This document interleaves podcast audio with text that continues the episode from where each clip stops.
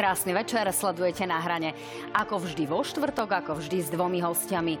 Nuž vláda avizovala ďalšie protiinflačné opatrenia. Ich súčasťou má byť napríklad to, že bude preplácať ľuďom, ale aj malým firmám e, na vysoké ceny energií a práve to by mohlo pomôcť v boji proti inflácii. No napriek tomu sa veľká časť Slovákov bojí o to, že príde v dôsledku krízy a zdražovania o svoje zamestnanie. No a vy z exkluzívneho prieskumu agentúry, ako uvidíte, koľko týchto Slovákov je, koľko ľudí sa o svoju prácu vlastne bojí. No a tento prieskum uvidí priamo v štúdiu minister práce Milan Krajniak. Vítajte, pán Krajniak. Dobrý večer. No a jeho súperom v dueli dnes bude Marian Vyskupič, šéf finančného výboru Národnej rady, ale dnes už vlastne opozičná tvár. Marian Vyskupič, teda vítajte. Dobrý večer, ďakujem za pozvanie. Dámy a páni, sledujte aj náš Instagram, náš Facebook www.joj.sk, kde uvidíte slajdo a tam môžete práve písať otázky, ktoré potom v závere a aj na Facebooku položím. Nasledujte aj našu stránku Noviny.sk, Noviny Plus.sk, kde uvidíte priamo konkrétne veci z prieskumu. Takže, dámy a páni, my môžeme diskutovať.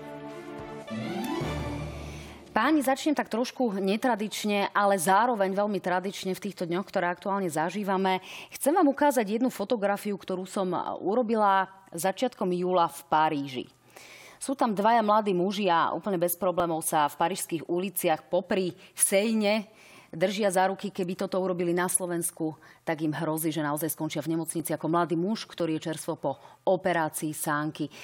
Kedy sa dočkáme toho a kedy sa naši LGBT plus ľudia, slušní ľudia, dočkajú toho, že takto slobodne budú môcť ísť po ulici?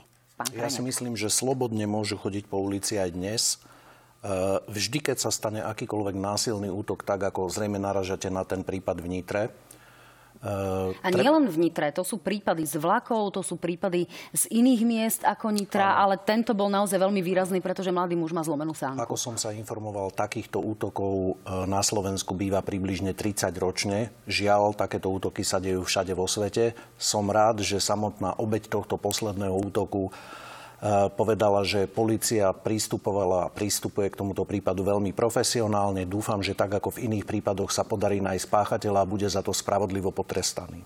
Ale ak eh, sa bavíme o tom, či máme v našej spoločnosti presadzovať požiadavky LBGTI komunity, myslím teraz tie politické, tak hovorím, že majú legitimný nárok na to, aby takéto požiadavky presadzovali.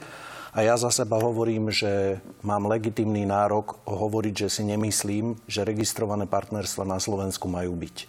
Napriek tomu agentúra Ipsos eh, podľa eh, výsledkov, ktoré publikoval práve dnes denník N, prináša informáciu o tom, že zaregistrované partnerstva je alebo s nimi súhlasí až 48,7% Slovákov. To je celkom dosť na to, aby sa o nich začalo uvažovať, aby sa k ním reálne pristúpilo a aby sme naozaj neboli jednou z posledných krajín v Únii. Nie je to tak? Nie sme jednou z posledných krajín v Únii. Slovenská republika nie je homofobnou krajinou a chcem povedať aj všetkým ľuďom, ktorí nás sledujú, že nie sme ako spoločnosť ani ako štát zodpovední za tie útoky, ktoré sa stali na Zámodskej ulici. Tieto útoky sú dielom vyšinutého jednotlivca, ktorého odsudzujeme a myslím, že celá spoločnosť ho odsudzuje. Pán Vyskupič, nie sme homofobnou že krajinou?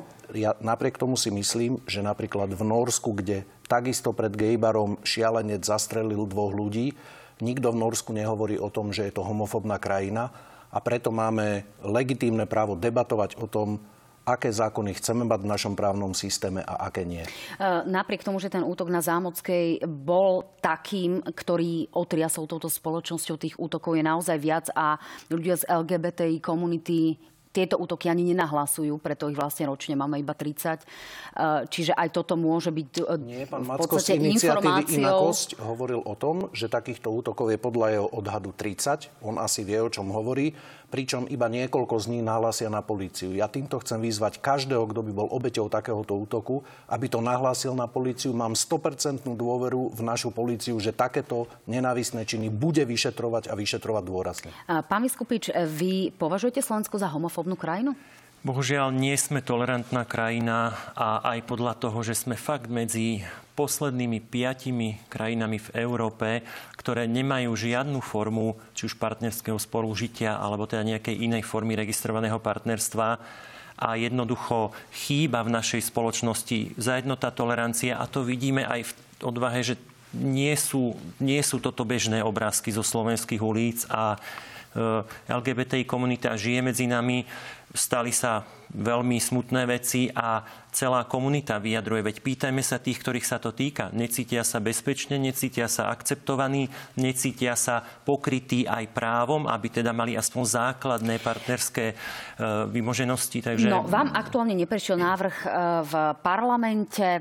Predsa len mali ste rokovanie koaličnej rady e, pán Krajniak, je tu nejaká šanca, že sa príjmu nejaké zmeny? Vieme, že LGBTI komunita a ich zástupcovia majú zajtra konkrétne už údajne teda stretnutie na ministerstve spravodlivosti s novým ministrom Vilianom Karasom. Máte nejakú dohodu z koaličnej rady, na čom konkrétne máme, by ste sa vedeli zhodnúť?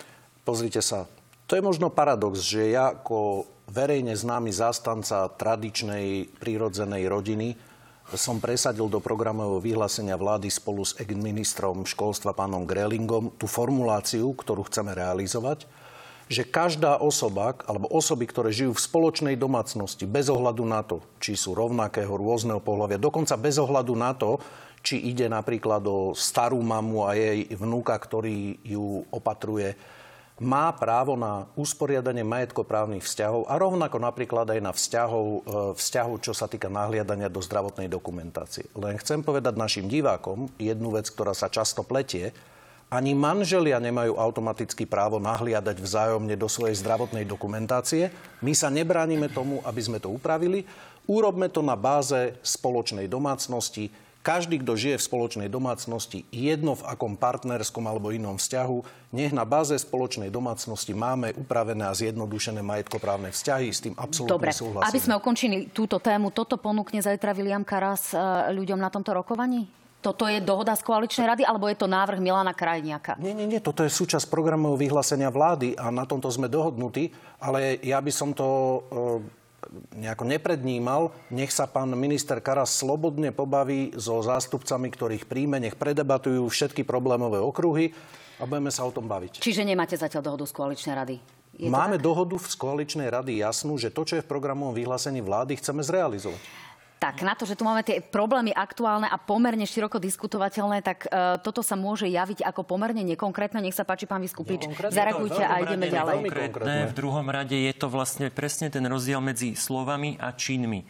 Veď podobný návrh, ktorý proste sa rok pripravoval. To nebola nejaké na poslednú chvíľu, že Saska niečo pri, e, dala do parlamentu. My sme v strede leta tento návrh o partnerskom spolužití dali do parlamentu a veď keď teda bola ochota a myslím, že to spoločenské pnutie a objednávka tu je, tak sa to dalo podporiť, mohlo to prejsť do druhého čítania a samozrejme sa mohli robiť zmeny, o ktorých sa hovorí. Proste takto sa stratil čas a ja poviem, že Eh, ja nečakám od vlády v podstate takmer nič. To znamená, ak sa niečo podarí, tak my samozrejme určite podporíme. Pre nás je toto dôležitá agenda a dúfam, že teda vláda niečo pripraví. Ale musím povedať, že to, čo bolo na stole, bolo zmetené zo stola práve koalíciou a je to veľmi smutné. Dobre, toto sme si vydiskutovali, ja páni. som rád na to zareagoval. Nech sa páči a Keby pôjdeme ste ďalej. nešvindlovali, pán poslanec, eh, tak by vám to prešlo do druhého čítania, pretože my sme si povedali, že nepodporíme niečo, čo je nad rámec tej spoločnej dohody, ktorá bola v programovom vyhlásení vlády. Vy vo svojom návrhu dôvodovej správe hovoríte, že chcete uzákoniť partnerské zväzky, ktoré môžu byť manželstvom alebo registrovaným partnerstvom. Na tomto dohoda nebola a s tými nesúhlasíme a preto sme Jednu to vetu pán Vyskupič ako reakciu a naozaj ideme ďalej. Na, je to napokon na návrh, ktorý už nie je aktuálny, takže je zbytočné detailoch, ktoré sa povedzme samozrejme niekomu inému nepáčili, sa dalo pracovať v druhom čítaní. To nebol dôvod na to, aby ten zákon bol e, odstránený z prvého čítania. Bohužiaľ dostali iba 50 hlasov a aj to je obraz našej spoločnosti, bohužiaľ. A zároveň nášho parlamentu, a tu prechádzame k druhej našej téme. E, páni, dnes ste boli v parlamente svetkom hackerskej um, záležitosti. Nie je to priamo útok, nebolo to definované ako útok, čiže, čiže sú to nejaké okolnosti, ktoré nastali a zlyhali zariadenia, pre ktoré bude parlament zrejme rokovať až 8. novembra, ak sa to podarí možno už na budúci týždeň. Ale uh, v zásade sú tam pomerne dôležité veci aj z pohľadu vášho rezortu. Uh, pani Krištúfková dnes uh, prišla s návrhom, aby sa v rámci toho, že sa teda odsúva krúžkovné, zvýšili prídavky na deti z 50 na 60 eur. Máte toto predrokované tak, aby to bezpečne prešlo? Máme to absolútne predrokované tak, aby to bezpečne prešlo a máme na to zdroje aj v pripravenom návrhu na štátny rozpočet na rok 2023.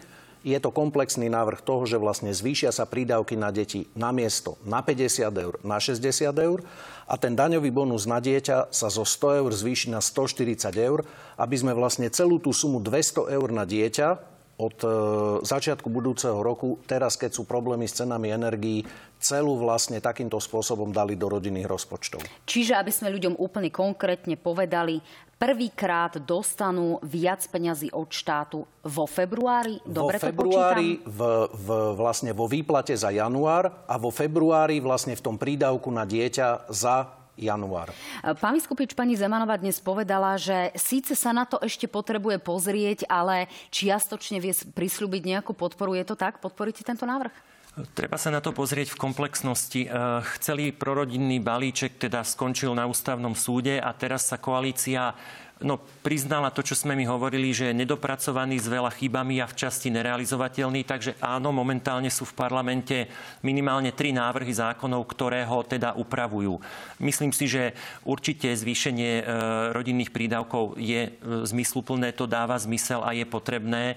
Avšak už potom ďalej to zvyšovanie daňového bonusu, tam treba povedať na rovinu, že to je do jedného vrecka štát dáva a z druhého berie. Celý daňový bonus ide na úkor úkor príjmov samozpráv, obcí, vúciek, miest a tým už bude chýbať takmer 900 miliónov ročne, pretože vláda sa tvári, že pomáha deťom.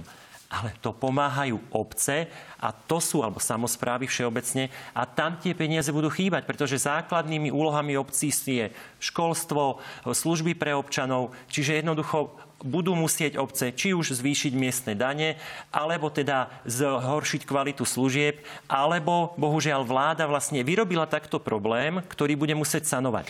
Bola ešte, ak môžem, e, bola dohoda, respektíve obce navrhovali, že aby sa im nešahalo na príjmy, a že oni zvládnu proste aj, aj energetickú krízu, aj infláciu a tým pádom vlastne by celá, celý, celá oblasť samozpráv bola pokrytá a vláda mohla samozrejme normálne zo štátneho rozpočtu hľadať pomoc pre deti, lebo áno, pre nízkopríjmové zraniteľne tá pomoc je samozrejme potrebná, to sa zhodneme.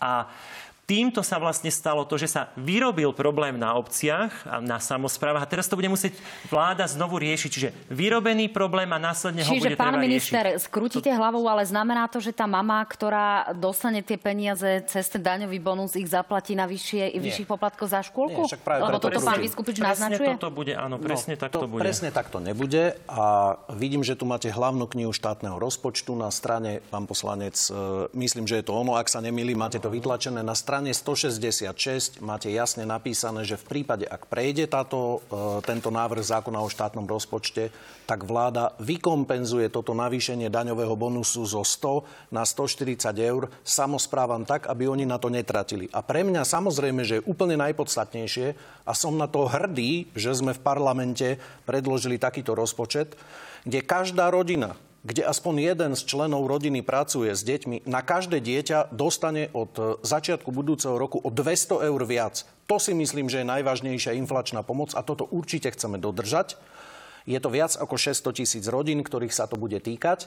A teším sa na to, že aspoň takýmto spôsobom pomôžeme našim rodinám s deťmi a Slovensko sa stane najprorodinnejším štátom v Európe. Som na to hrdý. A samozrejme, že nechceme nechať vy, e, vykrvácať samozprávy a preto na strane 166 máte jasne zakotvené, že tento rozdiel budeme samozprávam refinancovať. Pán Vyskupič, ja vás to pokojne nechám aj na tej strane 166 si pozrieť, ak to potrebujete, ale nepresvedčil vás pán minister? Nepresvedčil, lebo v prvom rade pomáhame tým najchudobnejším najmenej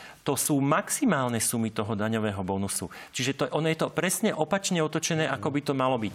Čím chudobnejšia rodina, tým ten príspevok bude menší. Áno, e, rodičia, ktorí majú relatívne veľmi dobré platy, to dostanú toho najviac. Ale to stále vlastne, a pán minister len potvrdzuje, potvrdzuje, zobrali sa peniaze obciam, budú sa musieť vykompenzovať. No, robí sa kolotoč, ktorý nemusel byť. Proste obciam bolo treba peniaze nechať a e, tú pomoc pre zraniteľ zraniteľných a, a teda postihnutých samozrejme trebalo. Tak iba aby sme si to ujasnili, pán poslanec. Predstavme si mamičku, ktorá má príjem 500 eur mesačne. To je jedno aký. A my jej teraz má jedno dieťa. Od januára zvýšime príjem o 30 eur.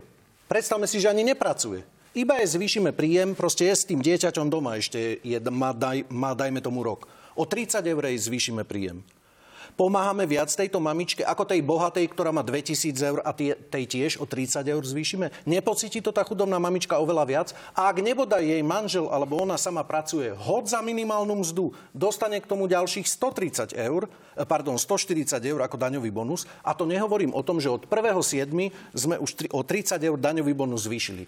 Veď to je najväčšie navýšenie pomoci za posledných 30 rokov pre rodiny s deťmi. Ešte zvýšili rozdiel medzi príjmami bohatší bohatších a príjmami chudobnejších. Pretože ten chudobnejší áno, percentuálne dostane viacej, aj si Presne to všimne, ale tak. v absolútnej hodnote dostane menej a ten bohatý viac. A toto je na tom zle. V absolútnej miere ale dostane viacej, to ďalej. viacej, samozrejme aj v absolútnej miere. v tých našich rozpočtoch e, robí e, veľmi veľký deficit, veľmi veľké výdavky a to je ten základný problém. Štát si aj teraz pred nedávnom si musel e, vydať štátne dlhopisy asi za jednu miliardu Áno. pri úrokovej sadzbe 4 Uh-huh. A toto samozrejme je oveľa viac, ako to bolo v minulosti. A toto napríklad, a ja poviem, kde je ten problém, že presne to úročenie nášho štátneho dlhu zvyšuje a bude zvyšovať aj úroky hypoték. Uh-huh. A všetky tieto hypotéky, to zvýšenie bude bohužiaľ vyššie ako akákoľvek kompenzácia. Čiže uh-huh. aj preto sa treba strážiť si štátny rozpočet a nemať takéto ustrelené no, výdavky. Na druhej strane tie teda informácie z rezortu financií, ktoré, prepačte, len dokončím, tie, tie informácie, ktoré prichádzajú z rezortu financií, sú aj o tom, že sú to naozaj, že tie štruktúrálne výdavky máme na úrovni 3% a to e, navýšenie štát, dlhu štátneho rozpočtu máme vlastne v súvislosti s tými jednorazovými opatreniami, čo nám odpustí aj Európska únia. Čiže, Viete, čiže je, je to fér? Nie je to tak, pretože... Nehnevajte sa, ale chcem zareagovať nie, nie, nie, priamo nie. na ten argument, čo povedal pán poslanec. Pozrite sa. Slovensko si požičalo dnes, to sú dnešné čísla, požičiava 10-ročné dlhopisy za 3,67%. Maďari za 10%, Česi za 5,96%, Spojené štáty štáty americké za 4,37. Tak je na tom Slovensko dobre? Dôverujú mu Slovensku trhy? Viac no. ako Spojeným štátom Pán americkým. Pán Vyskupič, zareagujte, ale poprosím vás naozaj z toho nechce makroekonomickú debatu, aby z toho ľudia pri obrazovkách ano, niečo mali a dozvedeli si, sa, čo budú mať vo, vo vreckách. Deficite, veľmi, to, veľmi to ľuďom nepovie. Každopádne e, rozpočet proste robí aj v tomto tú situáciu lepšou. Ten štruktúrálny deficit pre budúci rok bude bohužiaľ vyšší, ale e, veľmi ťažko sa to ukazuje. Ukážme trošku niečo iné. Ukážme si aj štruktúrálny deficit. v roku 2019, to nie je tak dávno, boli výdavky štátneho rozpočtu 18 miliárd. Pre budúci rok sú naplánované 35 miliárd. To je grécka cesta. Vieme, kam to smerovalo, vieme, kam to došlo a grécké cesty najviac poškodia práve tým najzraniteľnejším. Toto je ten problém. Práve tých, o ktorých sa najviac treba starať. Ak sa nebudeme starať o zdravie verejných financií, nepostaráme no, sa Pán minister, zareagujte. Ekonomovia hovoria o tom, že potrebujeme vedieť, aké bude to šetrenie mm. nie v budúcom roku, mm. ale naplánované na ten ďalší, ano. keď nebudú aktuálne práve tie konsolidačné opatrenia. Tak nech sa páči a ideme ďalej. Rozpočte ani pre budúci rok nie je žiadne šetrenie a už vôbec nie pre 24 a 25. Tam sú iba formálne dáta. Rozpočet absolútne rezignoval na akúkoľvek konsolidáciu Dobre. na akúkoľvek víziu smerovania Slovenska. Proste celé je z toho situačná komédia Igora Dobre, Matoviča. takže viete, prečo pán poslanec zakecal ten štruktúrálny deficit? Pretože ten štruktúrálny deficit Slovenska vyzerá takto, a ako vidíte, Slovenská republika je približne v strede eurozónových krajín. To znamená, sme úplne v pohode v porovnaní s takými krajinami, ako je Francúzsko, alebo Belgicko, alebo ďalšie. Samozrejme, že sme na to mysleli a postupujeme obozretne. Veľmi teda, obozretne. No a tu vás, tu vás teraz zastavím. Naozaj jednu vetu, pán Vyskupič, ja len vysvetlím ľuďom. Štruktúrálne výdavky sú výdavky, ktoré sa rok čo rok opakujú. To sú výdavky na platy, výdavky, ktoré nejakým spôsobom sú fixované každoročne a nie sú jednorazovou pomocou. Nech sa páči. budúcoročný rozpočet umelo zhoršuje situáciu tohto rozpočtu a v tej umelo zhoršenej situácii tohto ročného rozpočtu vyzerá ten deficit oveľa lepšie. Realita bude, že bude cez 4%. Požičiate mi ten váš obrazok? 33, čo je o 33% viac, než hovorí obrazok, ktorý viete, ste, pán minister, práve Viete, čo kritizuje pán Vyskupič? On hovorí, že to je katastrofa, lebo namiesto roku 2022 dávame na výdavky 35 miliard. Áno, Áno, budeme to robiť, pretože chceme pomôcť ľuďom. Všetky tieto zvýšené výdavky idú na platy učiteľov, na platy zdravotných sestier, no. na platy ľudí v štátnej správe, na jednu miliardu balíček rodiny e, pomoci rodinám, jednu miliardu navýšenie valorizácia dôchodcov, 250 miliónov rodičovský bonus pre dôchodcov a to všetko bez toho, aby sme zvyšovali štruktúrálny deficit verejných financií. A dlhová služba pre budúci rok je 1,3 miliardy. Takže na služba... platíme no, ešte viac. Aby v tom ľudia naozaj nemali... Taká, a bude to iné, ešte horšie. Aj v iné roky to znamená, že de- rozpočet je pripravený tak a som hrdý na to, na že napriek ceste. tomu, že sme v na greckej ceste, pán áno, poslanec? Áno, sme na tak, no, si to, ceste. tak si to ukážeme ideme tú ďalej cestu. v tej pomoci. Naozaj už si vás teda Ešte raz, v úvodzovkách potrebujem tak trošku krajín a vy tvrdíte, že sme na greckej ceste. Číslo je nesprávne. Sme úplne, číslo je úplne správne Nie. a sme presne v konsolidácii. Dobre, tak, páni, aj ideme k tomu, čo naozaj, čo naozaj vláda aktuálne sľubuje ľuďom, ale ešte predtým jedno opatrenie, ktoré je v parlamente a ktoré považujete za atomovku Igora Matoviča a preto ma bude zaujímať, či je na tom dohoda v koalícii. Igor Matovič avizoval opatrenie, podľa ktorého, ak teda si vypýtate účtenku v reštaurácii, dostanete späť peniaze. Volá sa to cashback a pán Matovič to ohlásil cez Facebook. Toto je koaličné spoločné rozhodnutie o vyššom výbere alebo o nejakej takej či- čistote výberu peňazí v rezortoch, kde teda môže fungovať aj čierna ekonomika, alebo je to taká nejaká, taký výstrel ministra financí? Pán minister financí a kolegovia z Olano nám to predstavili asi asi pred dvomi mesiacmi. My v Sme rodina s tým nemáme problém. Netvrdím, že je to naša priorita, ale rešpektujeme, že rezort financí patrí pod Oľano. Čiže v parlamente nemáme... to podporíte? Ja si, ja nemám problém to podporiť. E, treba sa opýtať našich poslancov, ale myslím si, že e, sú ochotní to podporiť. Pán Vyskupič, vy očakávam, že asi nie. My to jednoznačne nepodporíme. Je to absolútne škodlivý zákon. Rozprávame, rozpočet je plný polikrízy a všetkých problémov najväčších od, od, minul, od ja neviem, druhej svetovej vojny a zároveň sa ide príjmať zákon, o ktorom nikto z nás nevie, či bude mať dosah na verejné financie. 50 miliónov, 500 miliónov, alebo sa Igor Matovič rozšupne a bude to ešte viacej.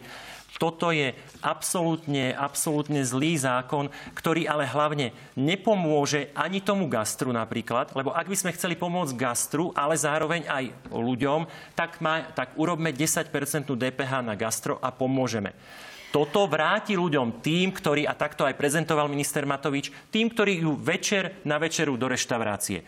Pri všetkej úcte gastro nie je o večeriach, ale o stravovaní zamestnancov, stravovaní dôchodcov. Tým to nepomôže nijak, ale hlavne tým ľuďom to nepomôže. E, ten skutočne chudobný a zraniteľný človek nechodí večer do reštaurácie na večeru. Pán minister, mimochodom ten sa aj... skladať inak tomu bohatšiemu, ktorý na tú večeru pôjde. Aj v tomto štúdiu pán Kolár hovoril o tom, že naozaj to zníženie DPH na prechodné obdobie z 20 na 10% by mohlo byť riešením, ktoré Áno, pomôže gastru. to.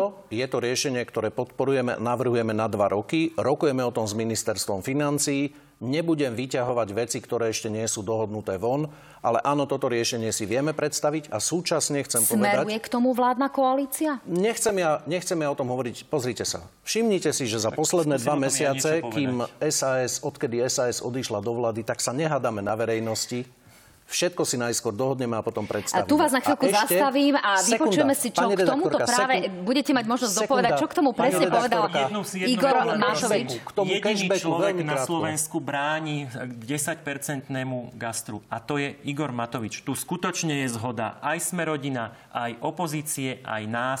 Zasa namiesto jednoduchého, nebyrokratického, pomáhajúceho riešenia vymyslel Igor Matovič byrokratický moloch, ktorý nepomôže ničomu. No, potom, čo sa vláda v stredu dohodla dobré na... riešenia bez ohľadu na to, či môžeme prijať ešte aj ďalšie dobré riešenie. Pokiaľ ľudia môžu dostať, a to nie sú iba reštaurácie, vláda môže stanoviť ten okruh subjektov, v ktorých vlastne o čo ide, že jednoducho, keď dostane bloček občan, tak si môže nechať refundovať čas toho účtu. Ja by, služby, ja by som na tom nič zle nevidel. Tak je otázka, či sa to naozaj nerozšíri aj o okadernické a iné služby, ako sa o tom hovorilo. kritizujem pána ministra, ale teraz poviem jednu vec. Aj teraz bolo na vláde včera prijaté pomáhajúce opatrenie v sume asi 16,5 milióna pre najzraniteľnejších veľmi pekne, precízne napísané, rozdelené, čo čo stojí, aké skupiny. Tam je vidieť tá expertíza ministerstva, ktorú, ktoré pán minister vedie a počúva tých svojich ľudí. To je presne rozdiel medzi Igorom Matovičom, ktorý svojich odborníkov na ministerstve financí nepočúva, svoje bláznivé nápady robí v noci a presadzuje za každú cenu. A potom tie nápady vyzerajú ako vyzerajú, sú absolútne zlé a majú obrovský problém, aby v tom parlamente vôbec Pán prešli. minister, toto vyzeralo ako pochvala? No, to neviem, že či to nebol bosk smrti, ale ďakujem. Uh, a chcem vám povedať... Pochvala. Áno, áno, však v poriadku. My máme spolu korektný vzťah, čiže ak sa aj sporíme vecne, tak ne, ne, žiadny antagonizmus osobný medzi nami nie je. Ale ja chcem vysvetliť e, jednu vec. Ak môžem podporiť dobrú vec, mne je jedno, kto to navrhne. Nie je jedno, e, a to vidíte aj v parlamente, že či to navrhnete vy alebo ktokoľvek z opozície. Prečo by som nemal podporiť dobrú vec bez ohľadu na to, že ju navrhne Igor Matovič? Ja nemám krvavé oči voči Igorovi Matovičovi. Keď navrhne dobrú vec, ja to podporím. No, Keď páni, je to v záujme si, ľudí, poďme tak si to naozaj urobím. vypočuť, čo povedal Igor Matovič a v zásade aj s vašou podporou práve po rokovaní e, na stredajšej vláde a po avizovaní tých protiinflačných opatrení druhého balíčka. Nech sa páči. No woman, no cry. Tak aby som to tak trošku parafrázoval, že no sus, no cry. Vieme to robiť iba preto, že nemusíme strácať čas mediálnymi a inými prestrelkami. Pán minister, je vám lepšie bez SAS? Uh, ja si myslím, že ľuďom je lepšie, pretože veci, ktoré trvali uh, týždne a mesiace a vy ste nás, myslím média, aj verejnosť oprávnene kritizovali, že prečo už neuznámime to opatrenie? No veď to bolo neustále naťahovanie sa dookola, dookola. Teraz jednoducho si sadneme, zavoláme si z každého ministerstva expertov, vypočujeme si ich, my povieme svoje názory, uzavrieme, predstavíme verejnosti. Každý týždeň od začiatku septembra sme predstavili po vláde alebo v parlamente schválili nejaký konkrétny návrh opatrení. Len za posledné tri týždne. Otcovská dovolenka, rodičovský bonus, generálny pardon v sociálnej poisťovni, právo odísť na dôchodok po 40 rokoch, 14. dôchodok, inflačná pomoc podnikom, myslím, s vysokými cenami energií a ďalšie veci. Každý týždeň. Každý Pán Skupič, týždeň. oni vás vlastne v tej koalícii už ani hádam nechcú, je to tak? Viete čo, tak asi nechcú, veď e, sa rozhodli fungovať bez nás, to, to rešpektujeme a je to tak. No druhá vec je tá, že pán minister vymenováva, čo sa všetko podarilo, ja to vidím inak. Prečo máme už druhý týždeň a bohužiaľ sa to posunulo ešte o týždeň a ja hovorím, pretože nie sú hlasy, nie preto, že máme na týždeň pokazenú infraštruktúru.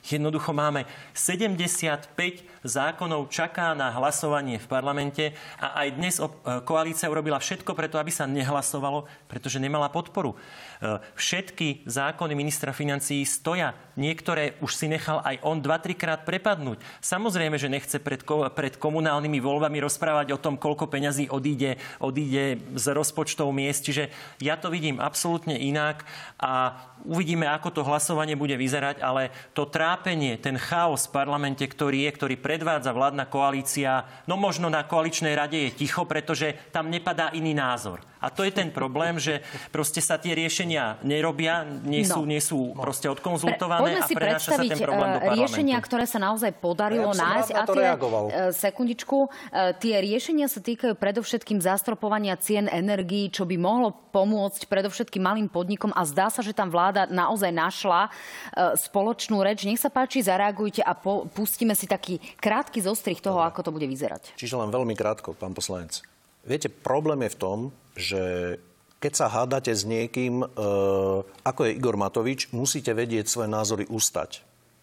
A ja si myslím, že my sme preukázali, že vieme tie názory ustať a veľakrát som sa ja pohádal s Igorom Matovičom, aj on so mnou.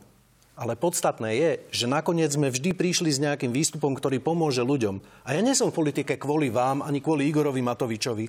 A kvôli tým ľuďom, ktorí ma volili, sa budem hádať s Igorom Matovičom a budem sa hádať aj s vami, ako sa v parlamente hádam, až kým nejaký dobrý návrh nepodporíte. Lebo to je moja povinnosť. Ale... Nie sa urážať na vás, alebo no. na Igora Matoviča, alebo na kohokoľvek ja ďalšieho. pochválil, že pán minister si tú svoju robotu robí dobre. Aj preto, keď prišiel so zvýšením dôchodkov, samozrejme získal aj naše hlasy. A všetkých ostatných poslancov v parlamente.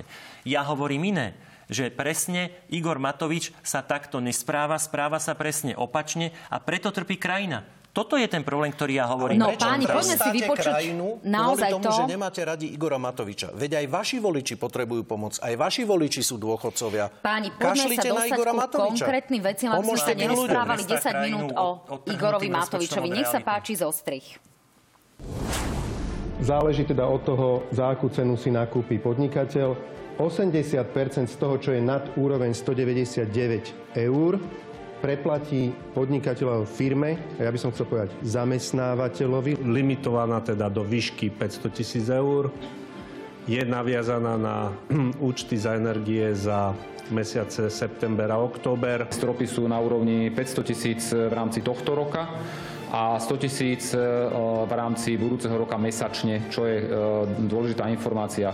Ostali otvorené veľké podniky, samozrejme tam e, tiež očakávame riešenie, ktoré bude priateľné akceptované. Tým do istej miery pomáha k zachovaniu pracovných miest a k podpore zachovania zamestnanosti. No, páni, presne k tomu, čo hovorila pani Uhlerová a pán Machunka v závere sa chcem dostať a to je pomoc, ktorá je adresovaná menším firmám, ale zatiaľ nám ako problémové ostávajú tie veľké firmy a s tým súvisí aj niečo, čo bezprostredne sa teda týka vášho rezortu a to je povedzme avizovaná nezamestnanosť, avizované veľké prepušťanie. Pán minister, ako vyzeráme s veľkým prepušťaním z veľkých firiem?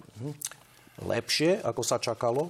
To znamená, aj niektoré avizované hromadné prepušťania sa rušia pretože buď sa nám podarilo s tými zamestnávateľmi hovoriť a poskytnúť im nejakú pomoc, alebo keď zbadali, že jednoducho, aké nástroje vláda na zastropovanie cien energií chce použiť, tak sa to zvrátilo. Chcem povedať, že napriek všetkým problémom nezamestnanosť na Slovensku klesá. Čo ma teší, klesa aj v tých regiónoch, ktoré by potenciálne mohli byť ohrozené tým rizikom. S ktorými firmami ste sa dohodli, pán minister, z takých Nechcem väčších? hovoriť konkrétne, pretože e, to nie je zatiaľ verejná informácia, ale dnes som dostal ďalšiu informáciu o tom, že ďalšie hromadné prepušťanie bolo odstranené. Ale nie je to žiadna z tých e, troch veľkých medializovaných spoločností. Čiže ani slovo, Slovalko, ani Ferozávody, ani nič podobné, Slovalko, ani US Steel? Slovalko, e, takto, US Steel postupuje veľmi korektne a po dohode s nami. To znamená, poskytuje tým ľuďom, s ktorými sa chce dohodnúť na odchode, veľmi štedré a veľmi dlho, dlho mesačné odstupné.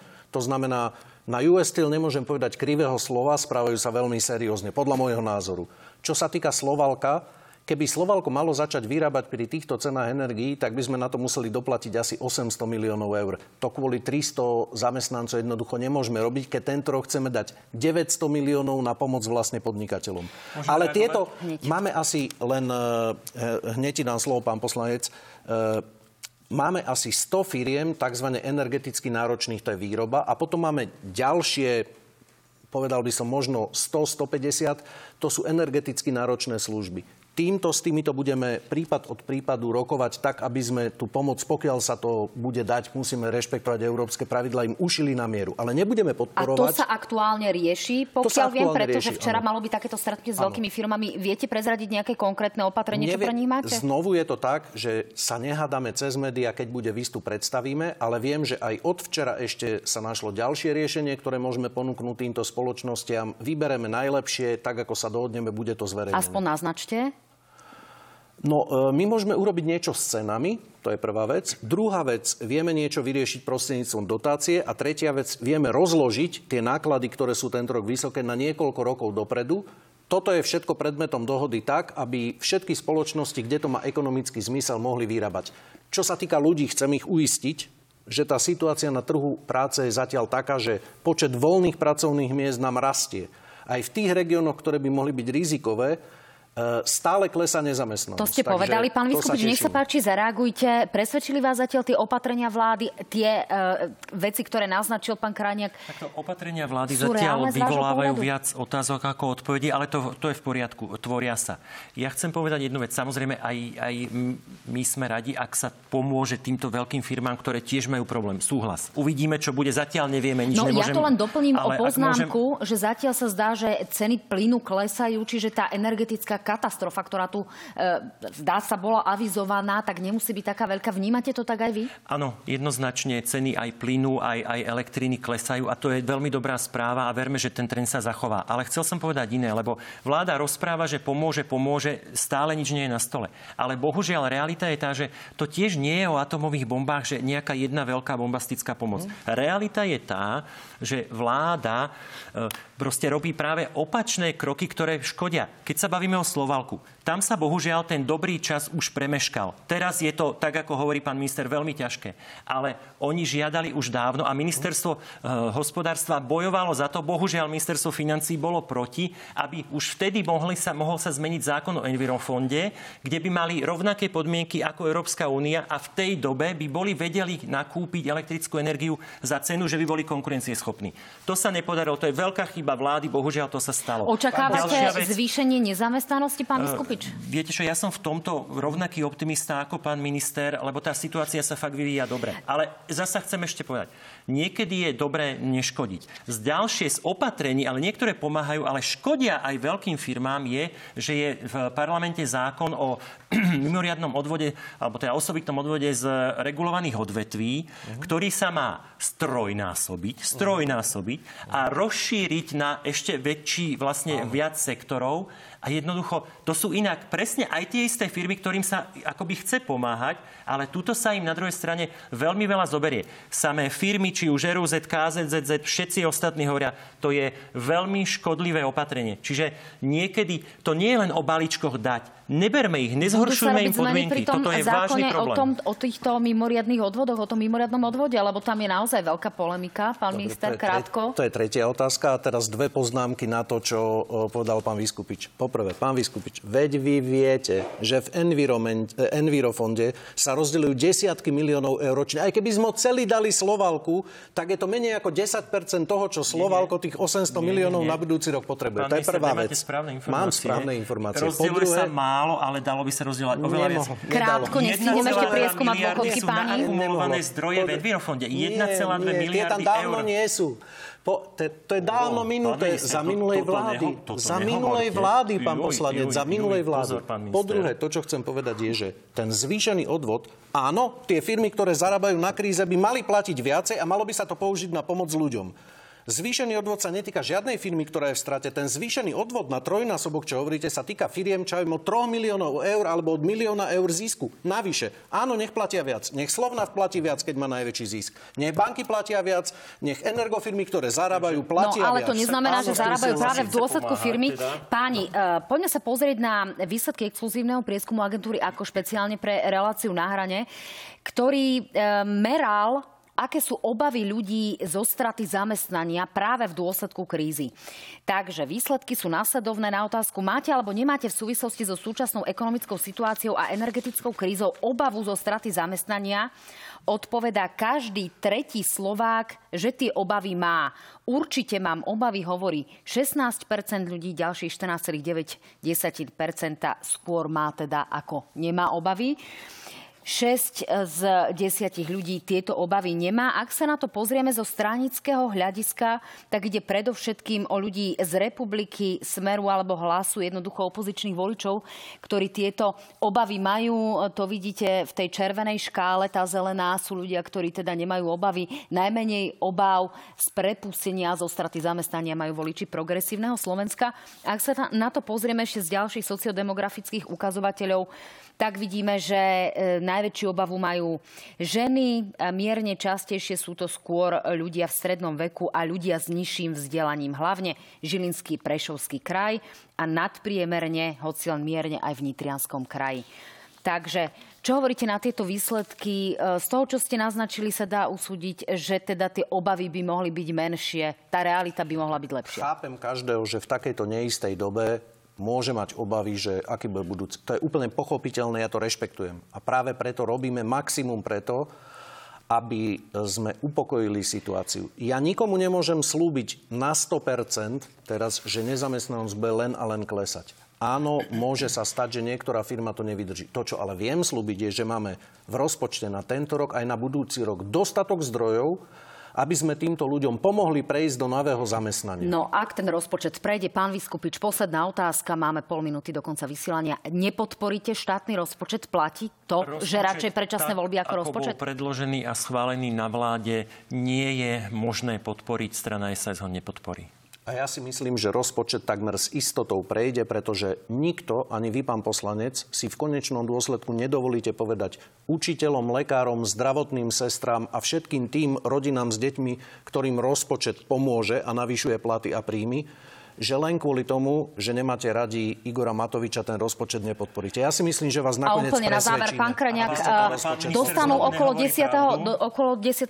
decembra ľudia zvýšený 14. dôchodok? Áno, dostanú v priebehu decembra. Áno. Ja len posledné slovo, pán minister nehovorí pravdu. Aj v rozpočtovom provizóriu sú všetky platy, ktoré sú teda zmluvné, pokryté kolektívnymi zmluvami, sú zaplatené. Rozpočtové provizórium má výnimky a platy sú jedným z nich. Tak, tu vám štátny tajomník Marcel Klimek z rezortu financií odkazuje práve vám osobne, pán Vyskupič, že v tomto prípade by ste dali veľké opraty do rúk práve ministra financií, čo si rozhodne neželáte, ale to už boli posledné slova v tejto relácii. Pokračujeme ešte na webe, na Facebooku a uvidia to aj e, ľudia, ktorí sa do JOJ24. Ďakujem vám pekne za účasť, dámy a páni. Vidíme sa o chvíľku na Facebooku. Teraz ideme odpovedať práve na vaše otázky. Prvá je pre vás, pán Vyskupič, prečo nedokážete vylúčiť spoluprácu so stranou Hlas, keď to je odnož strany Smera so všetkou korupčnou minulosťou? Už vám korupcia neprekáža?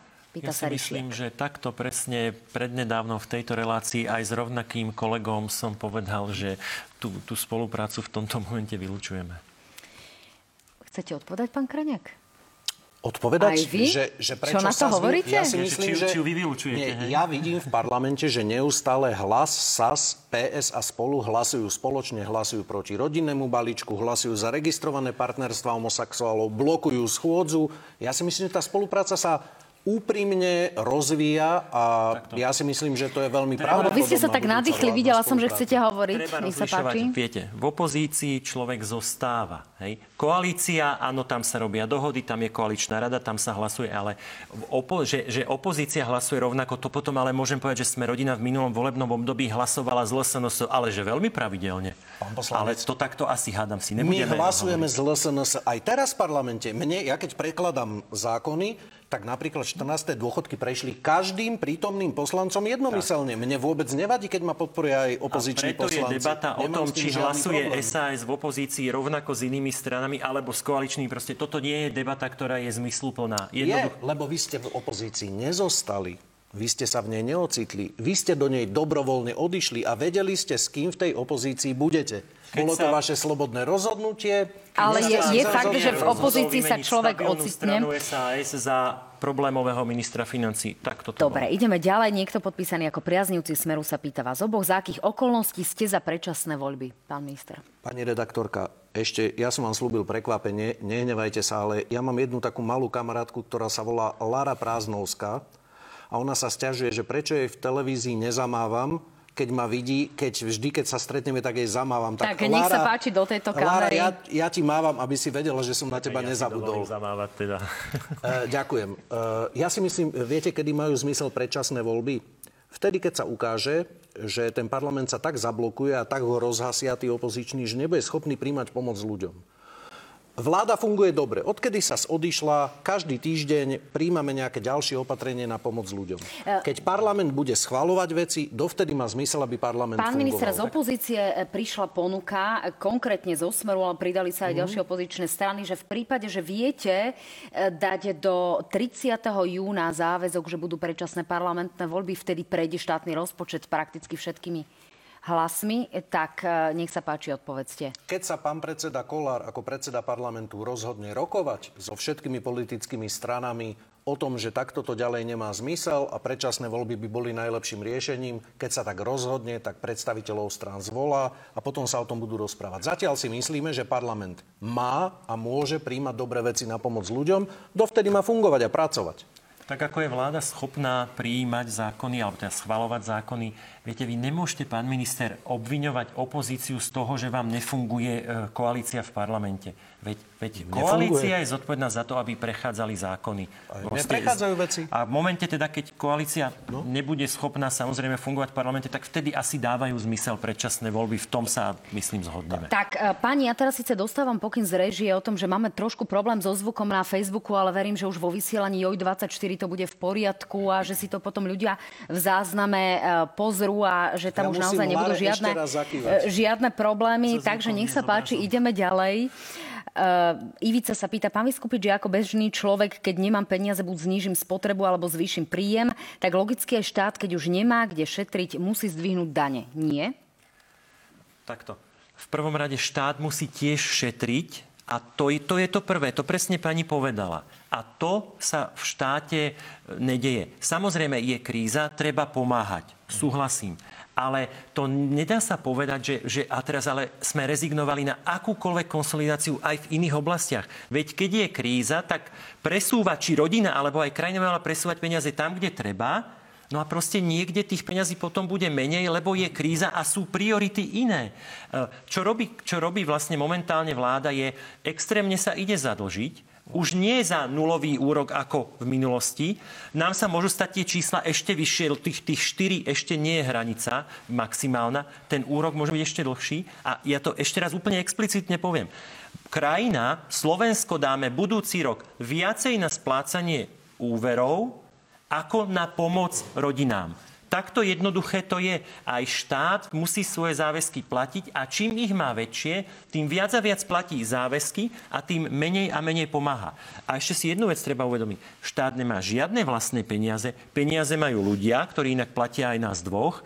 A tie peniaze od nich štát vyberá a tie potom rozdeľuje a tie, ktoré nevybral, ktoré ne, proste nestačilo, tak si požičiava a tie vyberá od našich detí a od našich vnúkov. A Nie. takto tým zadlžovaním im nepomáhame, ale Nie. škodíme. Nie, pán poslanec. My znižujeme dane rodinám, zvyšujeme pomoc rodinám a chceme zvýšiť dane monopolom a oligopolom, ktorí tento zisk zarobený na slovenských občanoch chcú vyviezť do zahraničia.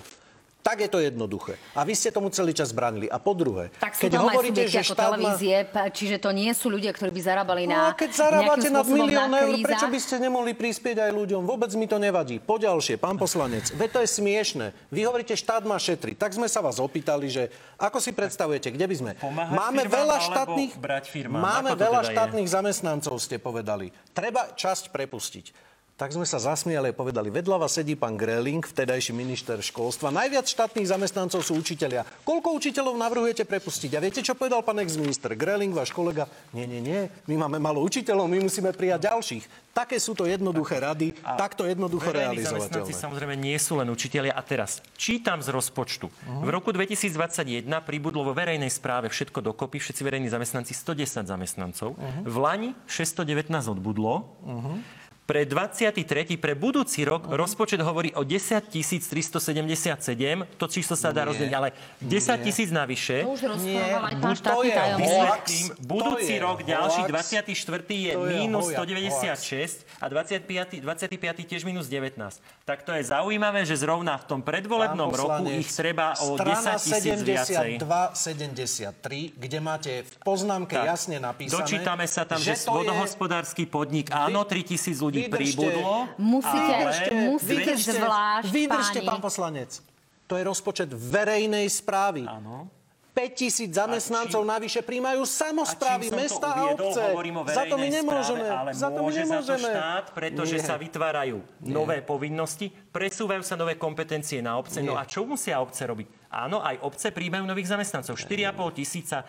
Ja hovorím o rozpočte verejnej správy. Ministerstvo hovorí aj o tom, že je to skôr že administratívna záležitosť. Pán poslanec, veci nevymýšľajte. Štát nepríjma nových zamestnancov. Musíme vytvárať menej, menej nových povinností. To je problém. Proste, aby sa Pán poslanec, byrokracia vy ste hlasovali v parlamente za vytvorenie inšpekcie sociálnych služieb. Hovorím to preto, lebo je to z môjho rezortu to je 180 nových zamestnancov. Hlasovali ste za to a viete prečo? Lebo aj vy chcete, aby tí klienti zariadení sociálnych služieb neboli jednoducho nelegálnymi zariadeniami, aby im nebolo ukrivdené na ich práva. Ja Chcete, spýtam, aby mohli vymôcť spravodlivosť.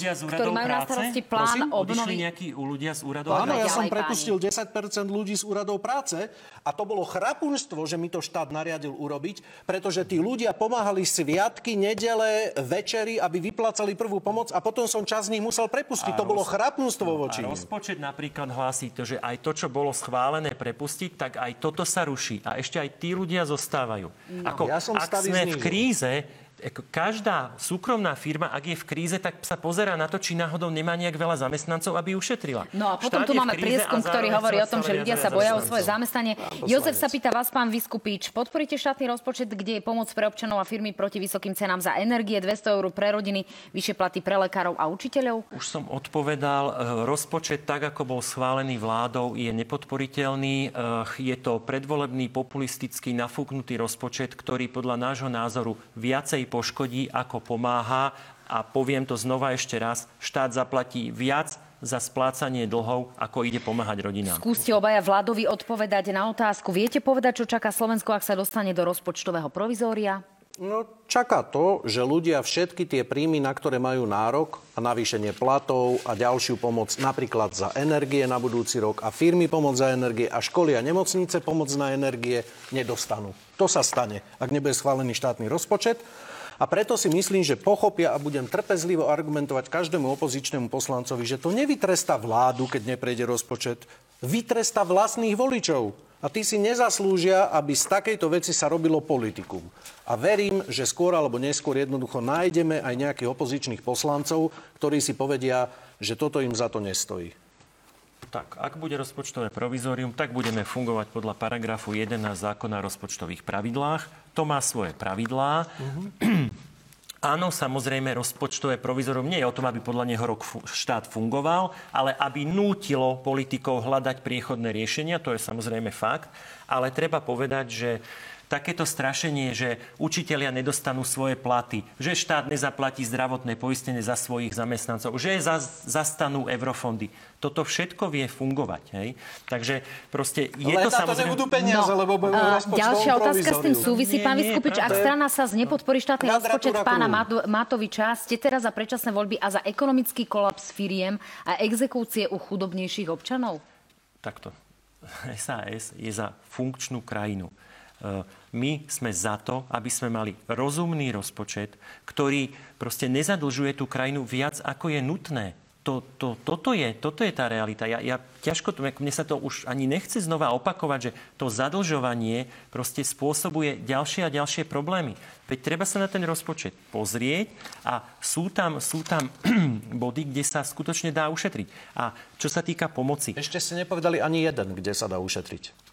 Skúste povedať konkrétny bod, kde sa dá ušetriť. Povedzte. Napríklad e, rezerva na e, nepredvídané, nepredvídané zákonné alebo legislatívne vplyvy je 890 miliónov. No. V Lani stačila 130 miliónov. Prečo? Viem, lebo, viete prečo? lebo, lebo, lebo chaos pa- v tvorbe nie, legislatívnych nie, zákonov. Lebo v parlamente je to navýšenie prídavkov na deti a v parlamente je to navýšenie daňového bonusu na deti. Tak logicky, no. že ako zodpovední ľudia, tam máme peniaze na to, že keď to parlament do konca roka schváli, čo dúfame, že schváli, tak musíme mať na to no, peniaze jasné. v rozpočte budúci rok. Hovoríme, Takže že vy to... nechcete dať ľuďom vyšší prídavok o 30 eur na dieťa. Vy nechcete dať ľuďom vyšší o 70 eur daňový bonus na dieťa. No, pán Nechcete ideme Nechcete, ďalej. Chcete tú rezervu dať preč, tým pádom nebudú na to peniaze. Tak to povedzte ľuďom.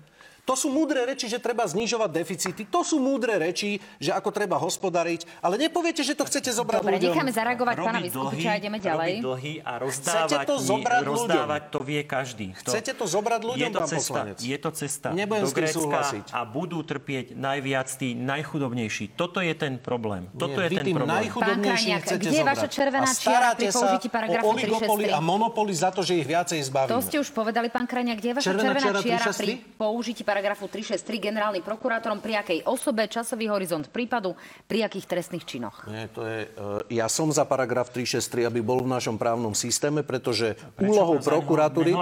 Bez úpravy? Počkajte, nie, ja som za to, aby bol tak, ako je. Ja ho považujem za správny a celý čas som bol ale za to a celý čas hovorím. PVVčku je jeho úprava? Nie prehodnotí, či je ten paragraf 363 správny. To máme v PVVčku a ja si myslím, že je správny a ako sa ukazuje vo viacerých prípadoch, súdy prokuratúra, NAKA a ďalšie orgány porušovali zákony a dokedy sa to bude diať aj ústavný súd povie, že boli porušené práva konkrétnych obvinených, tak tam ten paragraf 363 má byť. Ale súhlasím s novým pánom ministrom spravodlivosti Karasom, že keď upraví trestný poriadok tak, aby nebolo možné zneužívať právo a trestné stíhania na e, e, osobné účely, takom prípade, ak to upraví a navrhne on, že chce ten paragraf vypustiť a navrhne iné riešenia, my to podporíme. Posledná otázka. My máme samozrejme na to opačný názor. Je potrebná úprava paragrafu 363, aby nedochádzalo k jeho zneužívaniu, pretože to sa deje. Máme poslednú minútku. Otázka pre oboch od Jana. Bude zastropovanie cien za energie aj na ďalší rok 2023? Zatiaľ ho máme pre rok 2023. Pán Jan asi myslí na ten ďalší. Nie, ja si myslím, že on sa pýta, že možno či bude na celý rok. Bude to dovtedy, kým to bude potrebné. My sme to zatiaľ dali na, rok, na prvé tri mesiace, na vykurovaciu sezónu, lebo vtedy predpokladám, že to určite bude potrebné. Myslím, ale že sa skôr asi toto hovoríte o firmách, pán minister. On sa asi pýtal pre domácnosti a tam je teda to memorandum a to zastropovanie silovej zložky je na najbližšie dva roky, Dva aj roky, 23, aj aj 24. Tak sme to pánovi Jánovi vysvetlili. Dámy a páni, ďakujem pekne, že ste s nami strávili štvrtkový večer. Majte sa fajn a vidíme sa v nedeľu v mimoriadnom volebnom štúdiu práve o výsledkoch samozprávnych a, a primátorsko-starostovských volieb. Majte sa fajn, dobrú noc. Pekný Dobrú noc. večera, dobrú noc.